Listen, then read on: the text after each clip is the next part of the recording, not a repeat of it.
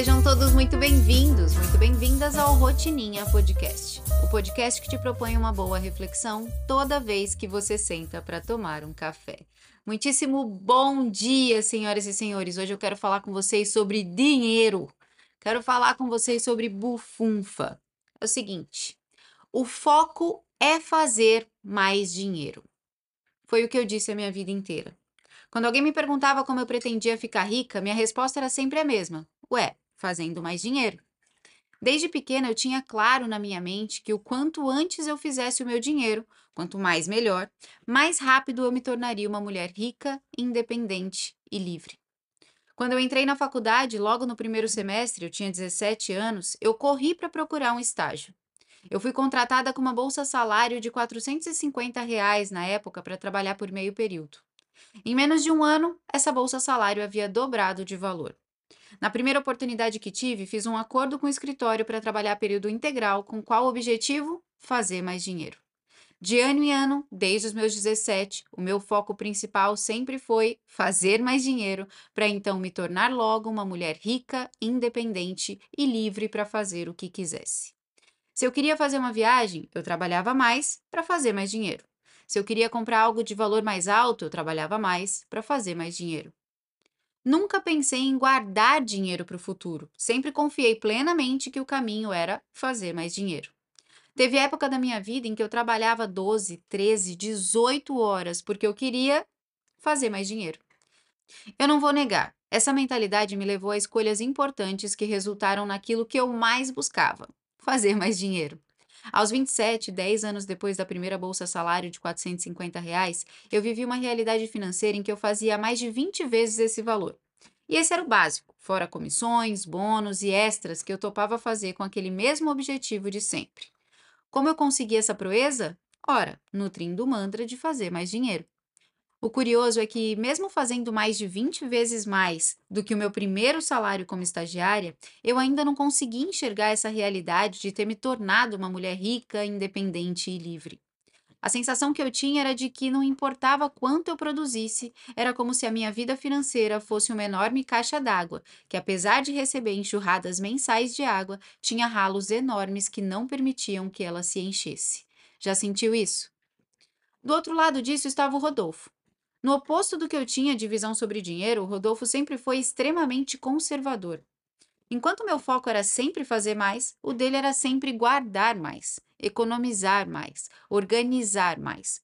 Enquanto meu mantra era fazer mais, o Rodolfo desde muito cedo adotou para si a ideia de que já que dinheiro acaba, é preciso guardar para quando ele faltar.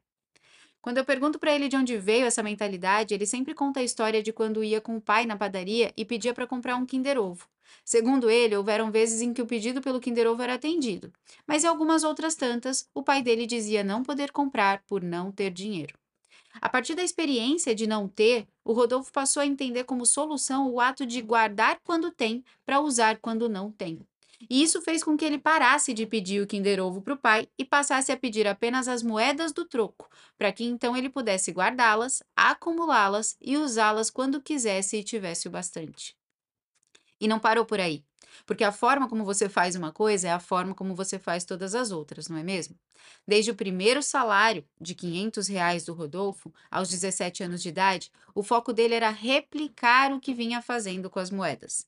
Então a regra era simples e clara. Ao receber o salário, não importa quanto seja, ele guardaria 50% do valor. Aos 18, ele passou no concurso público, típico de quem visa mais estabilidade que liberdade, né?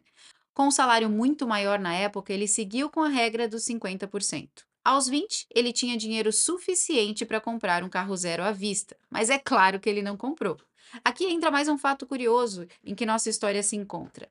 Nem eu nem o Rodolfo tivemos a mamata de ganhar carro com laço vermelho no aniversário de 18 anos. Só que aos 20, eu decidi que compraria o meu. Com a minha mentalidade focada em sempre fazer mais, a ideia era óbvia. Eu não tinha dinheiro para comprar o carro à vista, mas eu tinha certeza de que faria o dinheiro necessário para pagar um financiamento. Já o Rodolfo, na época ainda meu namorado, quase teve um treco quando me ouviu proferindo a palavra financiamento e não pensou duas vezes. Me ofereceu o dinheiro que ele havia guardado desde o seu primeiro salário para que eu pudesse comprar o carro sem juros e pagar as parcelas para ele, ao invés de pagar para o banco. Percebe que aqui nós dois, ainda que jovens e sem pensar ainda em casamento, já tínhamos entendido que o jogo era junto, né? Pois bem, voltando ao Rodolfo e a sua relação com o dinheiro, além da habilidade de poupar e sempre ter, o Rodolfo também desenvolveu a habilidade e quase obsessão de organizar. Ele planilhava tudo, todos os ganhos, todos os gastos, todas as contas a pagar e todos os planos futuros. A organização dele sempre foi algo que me impressionou. Mais do que a organização, a inteligência com que ele organizava o dinheiro me intrigava. Eu confesso para você que a Paula daquela época, apesar de intrigada, considerava aquela organização, aquele controle, aquela economia um exagero tremendo. Eu achava chato demais ele pedir recibo em todo lugar para depois lançar na planilha, confesso. Eu ficava cansada só de pensar quando ele puxava o assunto comigo e sugeria que eu devia começar a me organizar financeiramente também. Até que chegou a hora de casar. Dois seres de planetas completamente distintos, festa de casamento, apartamento para financiar, reforma para fazer, lua de mel para pagar. Tudo como mandava o script, com um adendo. Na hora de juntar os dinheiros para começar de fato essa vida juntos, era como se estivéssemos juntando dois seres de dois planetas completamente distintos. Você pode imaginar, né? Enquanto eu estava brigando por aumento, procurando fontes extras para produzir dinheiro e aumentando minha carga de trabalho, ele estava planilhando e definindo quais seriam os cortes a serem feitos nos nossos custos.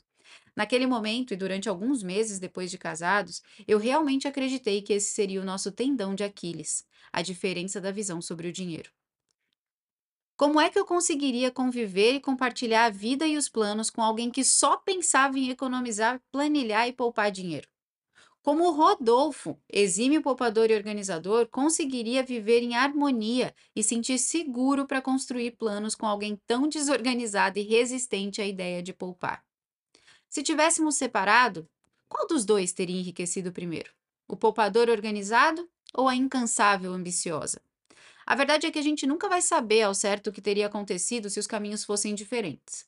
O que eu sei é que, com o tempo, aquilo que era nosso tendão de Aquiles foi se mostrando nosso grande trunfo. Quando passamos a entender que a diferença que o outro tem de nós é uma oportunidade a ser aproveitada e não um problema a ser solucionado, nós passamos a usar isso a nosso favor. Enquanto eu me permitia e até forçava, às vezes, a compreender, observar e aprender sobre organizar, cuidar do dinheiro que já possuíamos e estar atenta sobre os meus gastos, o Rodolfo se permitiu observar, compreender e aprender sobre a importância de olhar para frente com mais ambição, com uma visão de crescimento e usufruindo de parte do que se construiu até aqui para que se possa manter o tesão de construir muito mais. Veja, o tal do dinheiro é um ótimo servo, mas um péssimo mestre. E ele se torna um mestre um tanto malvado quando percebe estar diante de alguém que não assume as suas próprias limitações quanto à sua natureza. Se você convive com alguém que tem visões muito diferentes sobre dinheiro, riqueza e abundância, dedique-se em observar mais do que julgar. Dedique-se em aprender mais do que criticar e, sobretudo, dedique-se em olhar com cuidado para os motivos que fazem a visão do outro te incomodar tanto. As chances são grandes de, nesse processo, seu papel ser muito mais de aprender do que de ensinar. Não porque a visão do outro seja melhor ou pior que a sua. Não porque o que você acredita sobre dinheiro não seja válido. Eu estou falando aqui sobre aprender consigo mesma, se abrindo para se questionar, para entender e para mudar se for necessário. O outro é espelho. O que te incomoda nele tem muito mais a ver com o que você precisa enxergar do que o que de fato você consegue ver. Espero que você tenha refletido sobre a sua relação com o dinheiro e que você possa compartilhar esse episódio com seu parceiro, com seu marido ou com a sua esposa, que você possa trazer para o diálogo no casal e na, nas suas relações de um modo geral, como lidar com dinheiro de formas diferentes. Eu tenho certeza que isso vai te trazer um grande repertório e fazer sua relação com o tal do dinheiro melhorar muito mais. Beijo grande, a gente se fala amanhã.